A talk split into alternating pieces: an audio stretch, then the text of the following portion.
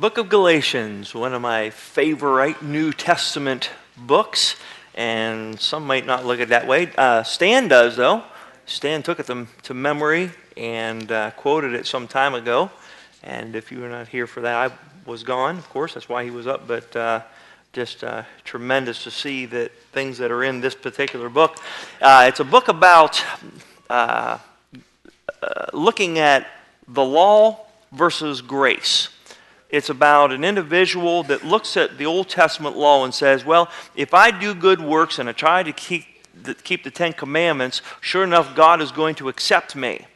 And those of us who have attempted to try to keep the commandments and failed realizes that's not going to work because we can't do all the law and everything that's found in it. And so we find out that we're weak and we can't do it. So the book of Galatians describes to you and I that if we by faith believe in the Lord Jesus Christ, that he will justify us. He will make us right in his own sight. And so that's why he describes it last part of chapter 2 he says i'm crucified with christ nevertheless i live yet not i but christ lives in me so there's the key is it's not what I'm doing, but that the fact of Christ being inside of me gives me life. And the life I which now live, so in other words, my everyday life now, I live by the faith of the Son of God who loved me and gave himself for me. And then he goes on and gives us a really powerful concept of what we're talking about. I do not frustrate the grace of God. In other words, I'm not going to try to make this whole thing, you know, I, I can't figure it out because you can't mingle law and grace together. So he says, I'm not going to frustrate the grace of God because if righteousness came by the law, then Christ is dead in vain. What he's showing you is if we could keep the commandments enough to get eternal life and go to heaven, then what Jesus Christ did on the cross nearly 2,000 years ago was a waste. But Christ's death on the cross was not a waste. And that's what he's going on to say.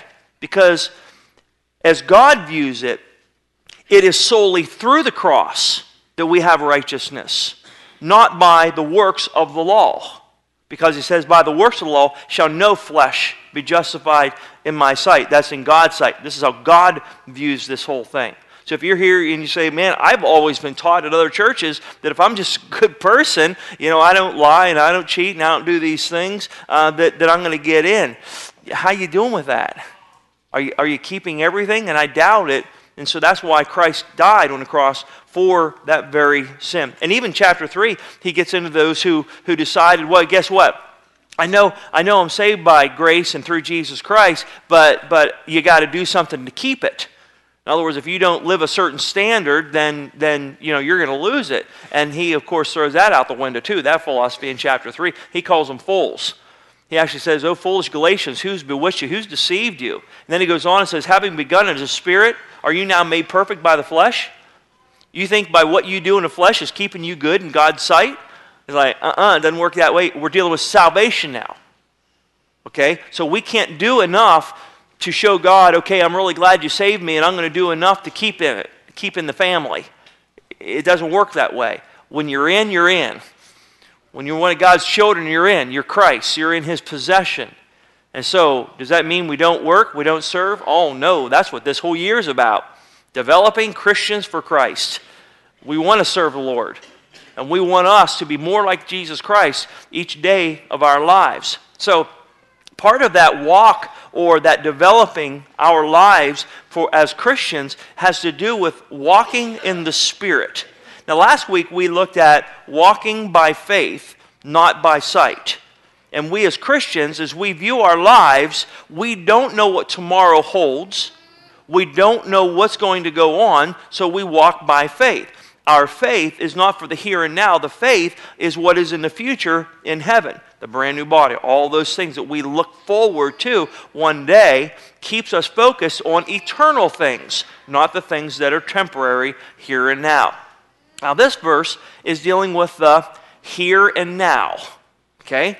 We're, today's message is not about heaven. I love talking about heaven, could do it every week. But today's message is not about heaven, it's, it's about now. Right now, it is imperative that we walk in the Spirit. And the thought is not once in a while, but a continual act of walking in the Spirit. Some have described to walk meaning to be occupied. To conduct your life in this way means walking in the Spirit. Um, those of you who have been in the military understand that they tell you when you get up, when you eat, when you do this, you do that. Everything is told to you when you do it. And you don't get to say, you know what? I need a shower now. Sarge, just let me go. He'd let you go, all right. Get out and give me a hundred and fifty. You know, you, you just don't get to tell them what's going on. And we are in a walk with the Lord, and what we're to do is conduct our lives, be occupied with what our Master wants us to do. Boy, this is, this is really going to balance us, hopefully, today. You know, in our lives, we, we have families and we have, we have jobs, we have our lives surrounding us. And now the preacher is saying, in everything you do constantly, 24 7, we are to occupy our minds with Jesus Christ by walking in the Spirit. And it's just like, how do I walk in the Spirit when I got this boss that's screaming profanity at me? And these people that are doing all these wild things against me, knowing I'm a Christian or I'm trying to do the right thing and work hard, and it's like everybody's against me. And, you know, even sometimes in your family, you know, not everybody is a Christian, maybe, and all of a sudden you're trying to live for the Lord and they're trying to get you drunk. And it's just like, Lord, how do I constantly be occupied with your, your business, with your mind in my life? And that's where we're getting to developing your mind to be thinking about Christ in everything. By the way, we'll fail. I hate to tell you that ahead of time, but we will fail. You will fail.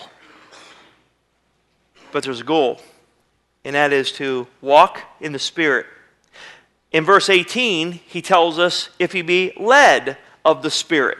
And it's as though God places into the heart a leading that comes from the Spirit of God to fulfill God's desires for you. So if you are going in the direction that the Spirit of God wants you to go, if you are being led by Him and that desire is in there to do it, then you are not going to be under those things of the law. You are, be, you are now liberated. You are freed. And some have even translated this the, the freedom of the Spirit. It's a liberating thing what we're talking about today. We listen, we get to serve Jesus today. We get to be serving with the Lord today together. We're laborers together with him.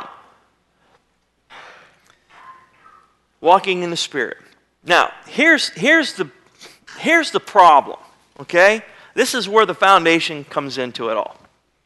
I'm not going to embarrass anybody today by getting them up and standing with me. Oh, yes, I will. Could you help me today? Could, could you help me just for a second? I really need an illustration. I need an illustration, and Bob's going to help too. Yeah, he didn't know it either. So if you, if you could, we'll put Bob in the middle. Okay? You're welcome. So Bob here, he represents all of us. Okay? He's, he's the guy, then right here, he's the guy that is saved. Okay? And now here's the thing. Amen. So this wonderful Christian represents you and I. Now over here, Valerie has to represent the Spirit. Okay? and over here, Dave represents what we like to call the flesh. There are other terms that go along with it carnality, enmity with God. I mean, all of these things, okay? Now, what happens is this the, the moment Bob here heard about the gospel, now, guess who I get to be? I get to be the Holy Spirit. now, what happens is the Holy Spirit has been working inside of, of Bob here. Now, when you see Bob here, you're thinking, okay, we see the, the physical, but we're not talking about that part of Bob. We're talking about this part of Bob, the mind. And so the mind here has been listening to the Bible. The mind here at one point had heard about Jesus dying on the cross for his sin, and he stopped and said, Wow, I didn't even realize that. Now, the flesh over here is saying, Whatever. And the spirit over here inside of Bob is saying, Wow, this is powerful. But the flesh over here says, uh uh-uh, uh I don't like that news at all. Get away from me. And the Spirit is working inside in Bob's mind, and it's, a, it's an old, old English word. It's called reckon. Okay? I reckon so. Remember Old Yeller? I reckon so, Paul. You know? And, and it's, a, it's an old English word that we really don't use a whole lot, but it's actually a really powerful word. What it means is, as you are analyzing this whole thing, you are choosing what is truth. It makes it right, in other words to reckon your checking account, making it, if you will, right. And he is reckoning truth in his mind, coming to an absolute conclusion with this whole thing. And so the mind is working alongside of the spirit. Now, please understand, I believe, and there are some theologians who would disagree with me, but some don't believe that a human without the Lord even has a spirit. I disagree with that. I just think it's lost. I think it's unregenerated. Because when, now follow me, theologians, when the mind chooses Christ, the mind doesn't altogether right away become sanctified, does it? But there's still something inside of us that becomes absolutely perfect in Christ. There's only one part left, and it ain't Him. it would be Val. It's, it's the spirit of man. So that's why we believe in a mind, body, spirit. Father, Son, Holy Spirit. We're made in God's image. Okay? Now, so finally, Bob says yes to Christ. So he invites Jesus in, and alongside of the Lord, and it's really powerful, we're going to see it in Romans 6 if we have time, is that it says about the Spirit which is in you, and then it's almost like synonymously, he says, and by the way, Christ in you. Because if you have Christ in you, you have then the Spirit of God inside of you. Romans actually, chapter 8 also. So now the Spirit of God, that's me, has entered inside of Bob. And the moment you receive Christ as your Savior, God t- took you and you became the temple of God. He tells you, What? Do you not know that your body is a temple of the Holy Ghost who is in you, which you have God, of, of God, and you are not your own? You've been bought with a price. Therefore, glorify God in your body and in your spirit, which are His. So now God is living inside the Christian. Now comes the problem. You say, What's the problem? We have God inside of us. Yeah. And the, the Spirit of God in, in, in his body is working now and has made alive the spirit of man. Now, let me prove this to you. With the interior part of you, he tells us, I will pray with the spirit, I will pray with the understanding also. I will sing with the spirit, I will sing with the understanding also. What God's trying to teach you and I is this the real you and I, between mind and spirit, is what we ultimately worship God with and we pray with. Your flesh is worthless. worthless. It's dying. It's corrupting. It's the old man, if you will. It's, it's not getting like better.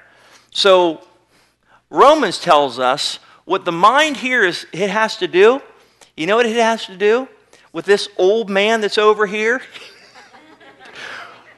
he, he has to crucify him.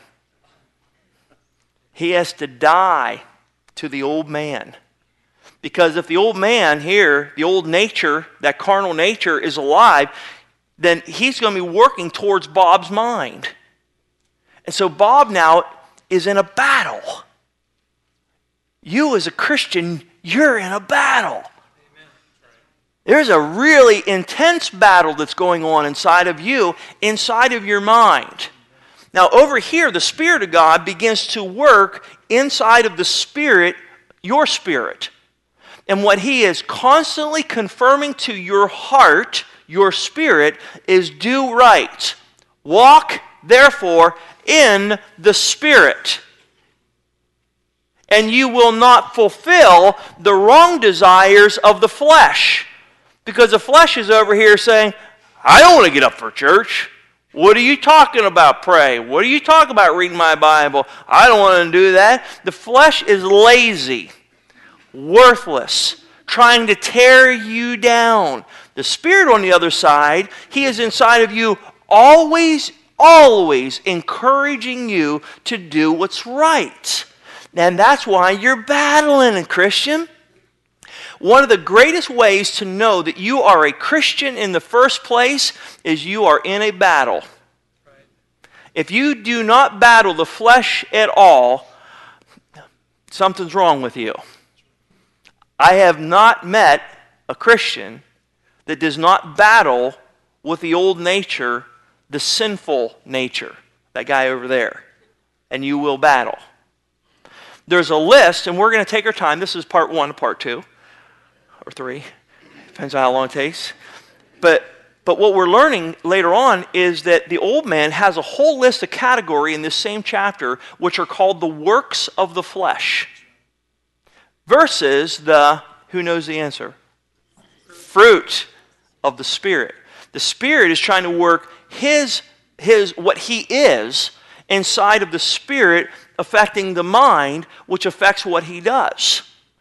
The flesh over here says, I've got an itch, I'm going to scratch it. If it feels good to me, I'm going to do it. And the mind is like, boy, it does feel good. Isn't it amazing you know, January, the resolutions, you decide, okay, the doctor says lose 20 pounds, and you got to do all these changes, get salt out of my diet, and all these things. You start analyzing and say, but I like salt. I like salt on my eggs. For the Pennsylvanians, the dippy eggs. That's, that's a neat word. We, I asked for dippy eggs when I moved here. To, yeah, I, the, the, the, she said, "What are you talking about? What is a dippy egg? You call them sunny side up around here, you know, or over easy, you know." So, you know, I like salt. And you start saying, Carl, zero salt. You're not allowed to add salt. I'd be going, I like salt on my eggs. I am a saltaholic, but certain things I want salt. And as soon as you say you can't have salt, I'm going to taste that egg without, a, without salt on it, and it's going to be bland. I'm not going to, I'm going to resist it. I'm going to fight it.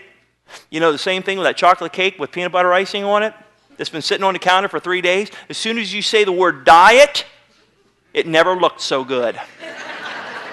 you know, you go by and you just, okay, I'm just going to get a little icing. Just take the corner there, and, and that's okay. That's enough. Man, within a half hour, that baby's gone devoured. It's been sitting there for two days. But now that you're on a diet, that's the battle. Because God is coming in saying, there is something that's best for you. And the old man says, but it doesn't feel good. And so here's your battle. You know, teenagers, application. You know, mom and dad, the Word of God is coming in and saying certain things to live by that are, that are better for you to live by that your teen friends over here possibly are saying, but you don't know what you're missing. You don't know the experiences that I had. Hence, it's called temptation. This guy wants to tempt you to do wrong, to go against the things that the, that the Spirit is working inside of your spirit to do that's right. And it could be anything. But in the text, he deals with immoralities. He deals with things that contaminate and hurt and taint the mind that the Spirit of God is saying, but I want you to be pure and holy. That's what's best for you. But the flesh over here says, yeah, but holiness doesn't feel good all the time. But in the long run, holiness never has regrets. No regrets. Young people, there's going to be all kinds of physical temptations that are going to be coming your way. You now have the Spirit of God, and with the Spirit of God comes power. There's a strength that is inside of you. You can still do all things through Christ because He strengthens you.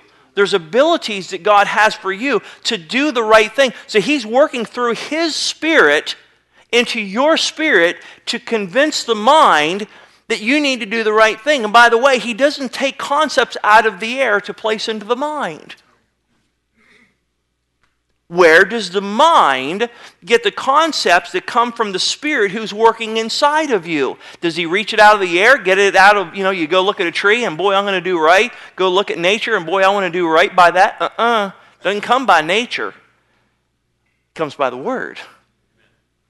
So as you are inside of the Word, reading the Word, the Spirit of God who translates the Word, 1 Corinthians chapter 2, into your mind and makes it sense begins to use the word to affect your spirit, that the Spirit of God is working, so that the mind chooses the Spirit.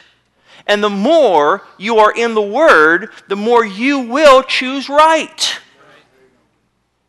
The more your mind is seeing the sense because, listen, you've been listening to God, which oftentimes your mom and dad are quoting. You know? Children, obey your parents in the Lord, for this is right. We do know that verse, but there's more. Not because I said so. No, it's because it's what's best for you. To, young ladies and young men, keeping your bodies pure until you get married. All those great concepts. Don't do drugs. Don't do these things. Don't tear your lives down. Do your homework. It really helps. You know, do the right things that you know. And the flesh is over here. I'll get by. I'll fudge it. They'll never know but you know what's right. And the Spirit is saying, do what's right. And even as Christians, we have, listen, the moment temptation comes in, you know the Spirit of God is in there going, knocking. And immediately you know the right thing to do, but what we want to choose sometimes is not the best. Because that's the battle we're, we're involved with. You may be seated. I don't want you to stand like I have to the whole message you got, you got the point. Thank you so much for helping me. Your reward will be in heaven someday. Yeah. So we got a battle going on. The mind is in the center. And that mind that's in the center is constantly being influenced by surroundings. Folks, we, we can't go anywhere without something being thrown in our face. Now, here's the next concept I want you to see, though. We have to understand when he says, walk in the flesh, excuse me, walk in the spirit, and you will not fulfill the lust of the flesh. So the mind, if we walk in the spirit, being controlled by him, we then will not have that desire and go towards fulfilling the wrong desires of the flesh. So now we have to understand about this desire thing. It's like, where do these desires come from? Okay, let's look at some verses. Look with me the book of James and chapter number one. Now, what you have to understand is there's, remember the 60s, some of us with gray hair? You know, the old thing was, the devil made me do it. Remember that one? The devil made me do it. Guess what? We're not talking about the devil today. We're talking about you. Now, does, does Satan influence us? Absolutely. Does he want us to fall, go against God? Look at Job 1 through 3. It's absolutely there. Absolutely, Satan is part the demonic world that is trying to place temptation for the Christian to fall, to, to deny the Lord. That's absolutely there. But we're dealing with something that you have to understand about you today. Chapter 1 of James.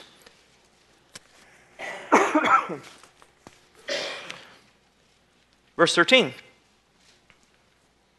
Let no man say, when he is tempted, I am tempted of God. Number one, when you go through in the mind that I, this feels good over here, and I want to do this, the old man says, and the Spirit says over here, no, do the right thing. It is never God that is placing you into it. You say, who's doing it to me then? I'll explain it. Because God cannot be tempted of evil, neither tempteth he any man. But every man, not some men, every man is tempted when he is drawn away of his own lust or wrong desire and enticed. So, what he's saying is there's something inside of you that has allurement of doing what's wrong. Every one of you have it. Every Christian has that old nature, the old man, the old simple nature that is trying to tear you down. So we have to make sure we understand if we are going to become more Christ like, and that's our aim, that is our goal, to be like the Lord Jesus Christ, that what we have to do is realize that I'm in a battle. If I acknowledge no battle, the enemy will win quickly. So I have to realize I have a battle that's going on. And if I don't engage against the enemy, then I'm not going to win. I will lose. And that's what we see in many Christians is no victory in a Christian life. Constant defeat, constant depression, constant negativity. And if you were to stop and say, Why is this happening? they will say, It's my fault. And they know. You can't blame God, can't blame the preacher, can't blame your spouse, can't blame your children. Talk about you. We sometimes can live a failed Christian life, and it's because we did not understand the enemy within. And this enemy within desires to live for him or herself. One person read it, put it this way, with not only James, but also in the book of Galatians that, that the word lust, as we have it in the King James, is, has this, the thought of selfishness. It's all about me.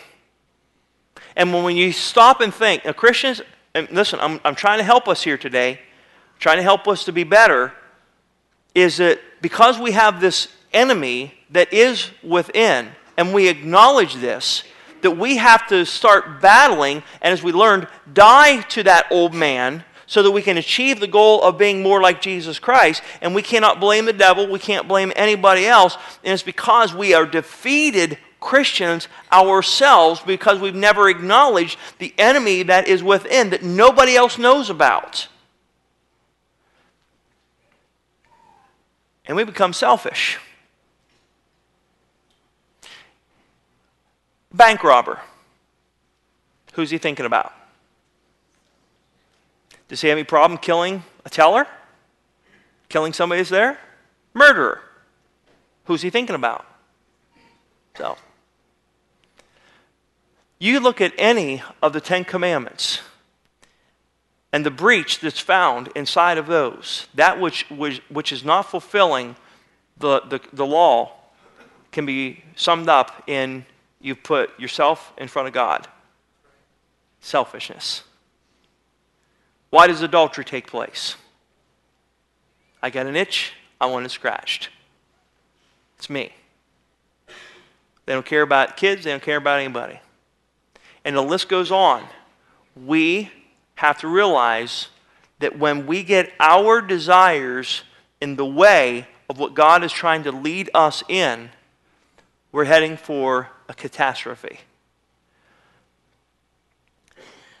Christians, I'm trying to help you when you reach that goal and that the books are written about your life, that there's no regrets.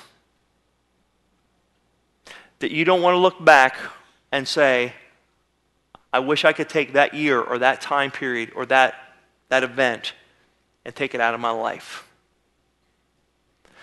Because when you do it, you can't erase it. It can be forgiven, but it's going to be there to haunt you. And then it's there.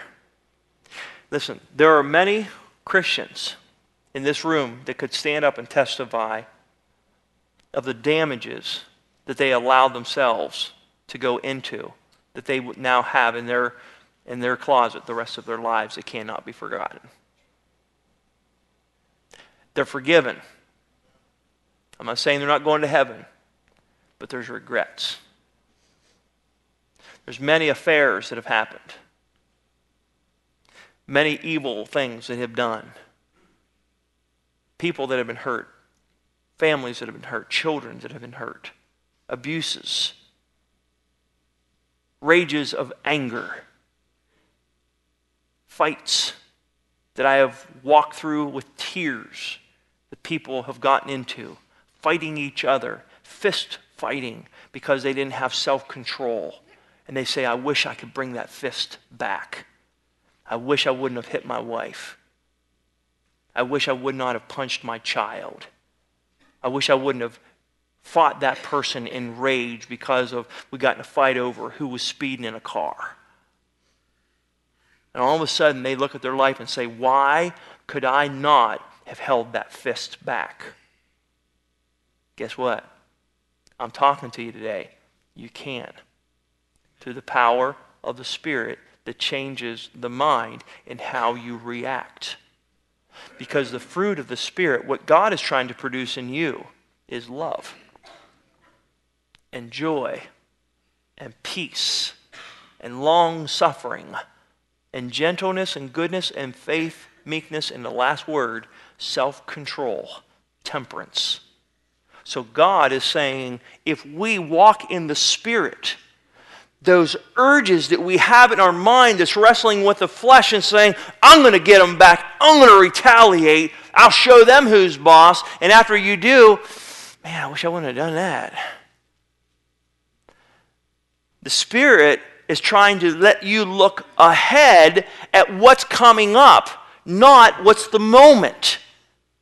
The flesh deals with now. The mind thinks ahead to eternity, the things that are spiritual, and if we walk in them, then we will choose to put away what the flesh wants you to do, and we will choose to do the right thing. That's where the leading starts to come into our lives. Look at Romans with me. In chapter 6 spend just a couple minutes here because there's one illustration I want to show you. Romans chapter number 6. All kinds of things in this particular chapter. The Christian in the mind starts to look at grace and says, well, we might as well go ahead and do whatever we want to do because that's how we experience grace. That's verses 1 through 3.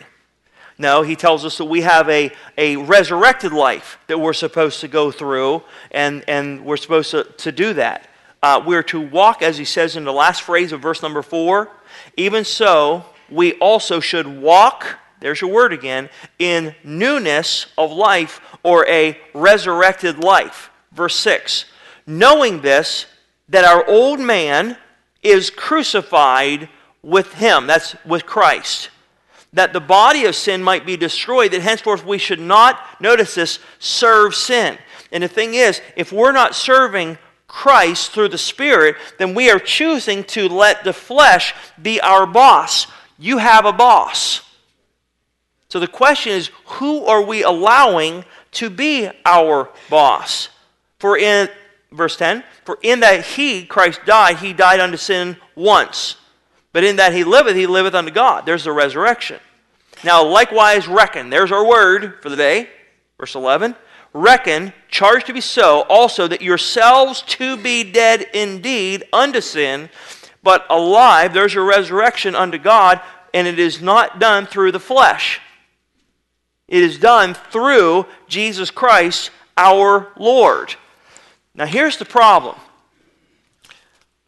We, we know we want to do the right thing. You know why diets don't work?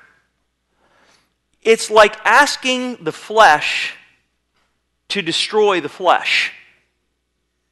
It feels good. Why would I destroy that which feels good to me? Illustration when in the life of Christ, and you'll see it at the Passion Play, when, when that note comes to Jesus, well, you cast out Satan by Satan. You cast out the demons by Satan. And he's like, that's really dumb. If, if I cast myself out by myself, then, then I, I'm defeating myself. Why would that happen? And we can't assume that the old man will ever encourage us to do the right thing. It will always battle against, against righteousness. And therefore, what we have to do is reckon that it is not the old man, but it is Christ inside of me that enables me to do this for God. Folks, in the flesh, I cannot do what I'm doing right now. I cannot. In the flesh, we can't worship. The flesh is the, the bad guy over here. And, and that is not what loves Jesus. It loves self. And yet the Spirit of God is over here trying to get us to fall in absolute adoration of who our God is and love Him. And this battle that rages is real. So, therefore, what we have to do, verse 12, let not sin therefore reign in your mortal body, the body that we have that is dying, that you should obey it in the wrong desires. There's the word lust again thereof. Neither yield your members as instruments of right, uh, excuse me, of unrighteousness unto sin. But I love this: yield yourselves unto God as what? Those that are alive from the dead. Look at me, Christians. Look at me. You're alive. You are resurrected. There's something that's happened to you. And so let's act like it. Let's, let's live a resurrected life because we've already died and we have been given the Spirit of God and we have eternal life abiding in us. So, what we don't do is yield our body to our body, but instead we yield ourselves to God as those who are alive. Now, follow me. How can we yield ourselves alive to God? There has to be something that first happens. For a resurrection, somebody has to die. Who died in the text? Self, old man. You have to die to selfish ambitions so that you can live a resurrected life. And you say, but the drugs feel too good. All these habits feel too good for me to release them to serve the Lord. Totally understand you. Matter of fact, you don't want to choose that. I agree. You're pretty happy the way it is, aren't you? Yep. But guess what? In the long run, you're not going to be Christ like. Temporary fix? Yep. Long run? Bad. So, what we do is we die to those ambitions and self, and then the Spirit of God is released inside of us to serve Him. Look with me to the book of Numbers.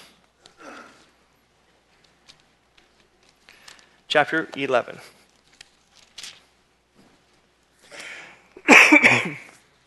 Pardon me. Still got the cough. So, in chapter 11 of Numbers, here's the story of Israel in the wilderness. Israel in the wilderness is out of the will of God. They are supposed to be in Canaan land. That's what God wanted them to do. But instead, for 40 years, they're wandering aimlessly, which should have taken weeks, maybe months to get in uh, with that many people. Uh, they're still walking around in circles. Sound like Christians. Sometimes we take 40 years of our lives, the mature years of our lives, and we just kind of walk aimlessly through life, and uh, the quality or characteristic of that time period is seen right here. Chapter 11, verse 4. The mixed multitude that was among them fell a lusting. Oh, there's our word again. And the children of Israel also wept again or cried again and said, Who's going to give us flesh to eat? Now, you say flesh, what is that talking about? They wanted some meat. But You say, Well, what have they been doing? Well, it's going to tell you. Verse 5 We remember the fish which we did eat in Egypt. Egypt pictures the world. Over there, the bad guy, okay? Dave, okay? the cucumbers, the melons, the leeks, all of these onions and garlic. Oh man, it's like you've gone to Olive Garden, you know, it tastes so good. But now our soul, it's dried up away. No, you're not. You're living. You're doing just fine. Oh, we're famishing. We can't. Oh, we're just dying out here. No, you're not. Because there's nothing at all besides just this manna before our eyes. We are so tired of this manna Manna, manna, manna, manna. You say, what is manna? That's about what the name of it means. What is it? What's it? That's literally what it means. They don't know what it was. You say, what did it look like? I don't know, this little round, kind of yellowish type of thing that came down from heaven, landed on the ground each morning, and they would go and pick it up, and they would go in and they could make it and prepare it different ways to eat. Free food every day twice as much on Friday because they got to pick enough to get them through Saturday too because they weren't allowed to pick it on Saturday. Pretty good deal. And if they got too much, they got greedy, guess what happened? It spoiled. Give us this day our daily bread. We walk by faith, not by sight. So here we got this manna. By the way, Jesus said in John chapter number 6, I am the bread of life. Pictured in the manna, came down from heaven to give life. Jesus came down from heaven to give us eternal life. And we take of that bread, we will live eternally. Jesus said, I am the bread of life, pictured in the manna. And sure enough, they were saying, Manna, the Lord, is not enough. The Word of God is not enough. God's promises are not enough. I want something more. Now, the Spirit says there's a sufficiency that's in Christ, but the flesh says it's not enough. Now, listen, Christian, if you're never content, you're always looking for this new experience, you're in trouble. Because experiences are going to come and go. God's word is consistent. Christ is consistent. So they're, they're weeping and crying, verse 18, same chapter. And, and uh, Moses talking to, to, excuse me, God's talking to Moses and say unto the people, Sanctify yourselves against tomorrow, and you shall eat flesh, for you have wept in the ears of the Lord, saying, Who shall give us flesh to eat? For it is, was well with us in Egypt. Therefore, the Lord will give you flesh, and you shall eat. Now, here's what's really funny. I don't have time to, to, to go through this, but Moses kind of talks to God and kind of pulls him aside. We don't have any food. God, where are you going to bring, how are you going to give them flesh? I'm sure at that point God's looking at Moses saying, Haven't you been around here very long? Don't, don't you really think? I mean, remember the crossing of the Red Sea and remember the water out of the rock and remember, you know, the plagues? And I, I can do this. It's okay. I can give you.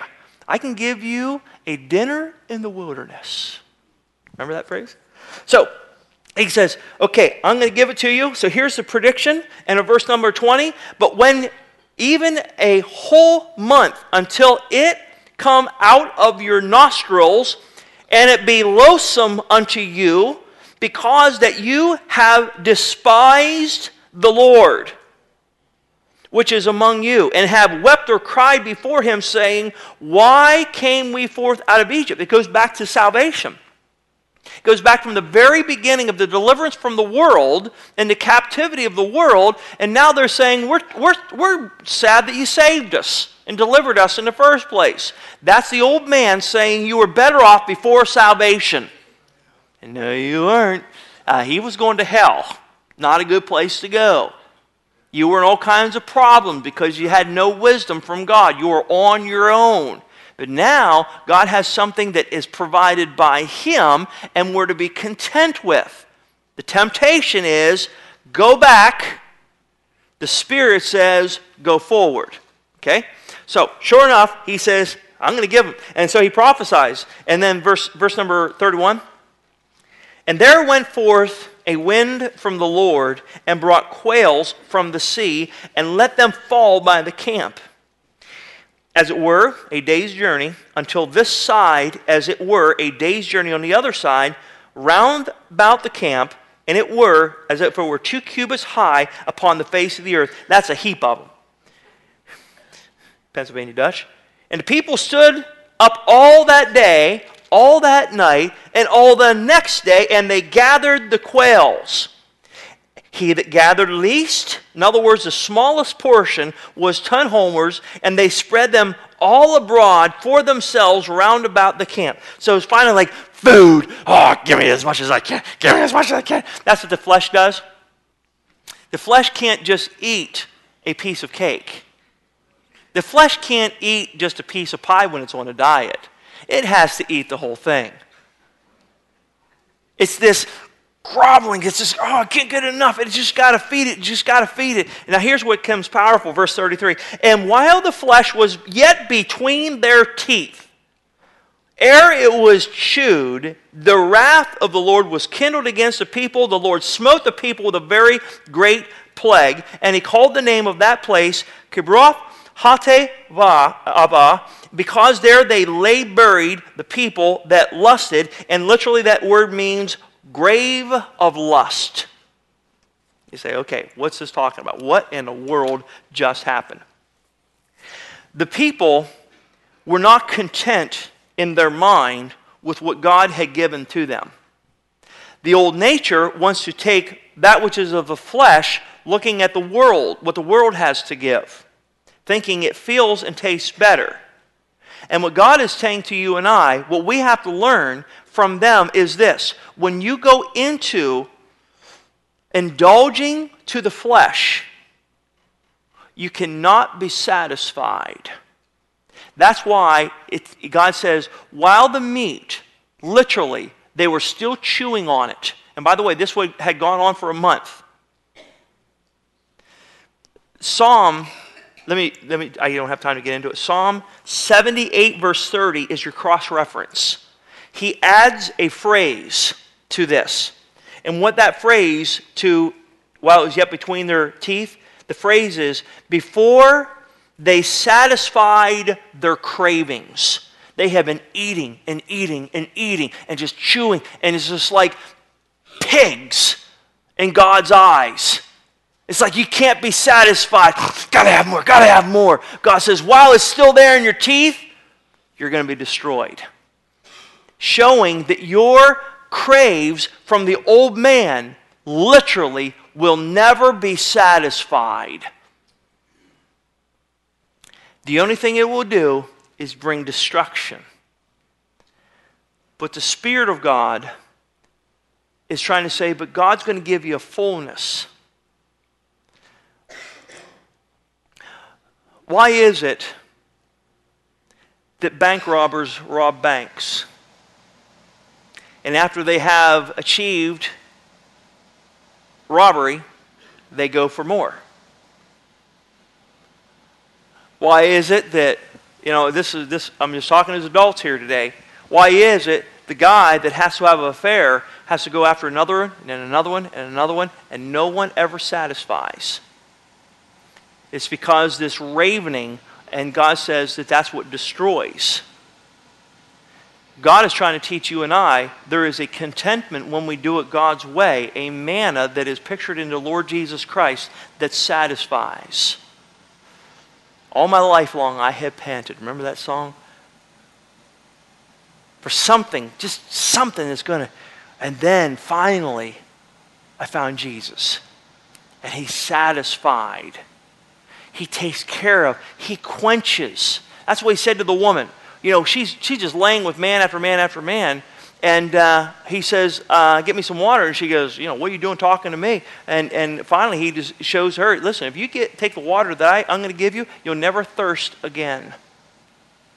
Contentment. That's what God is trying to give you and I if we walk in the Spirit. We will not fulfill those wrong desires, selfish desires of the flesh. Let's pray.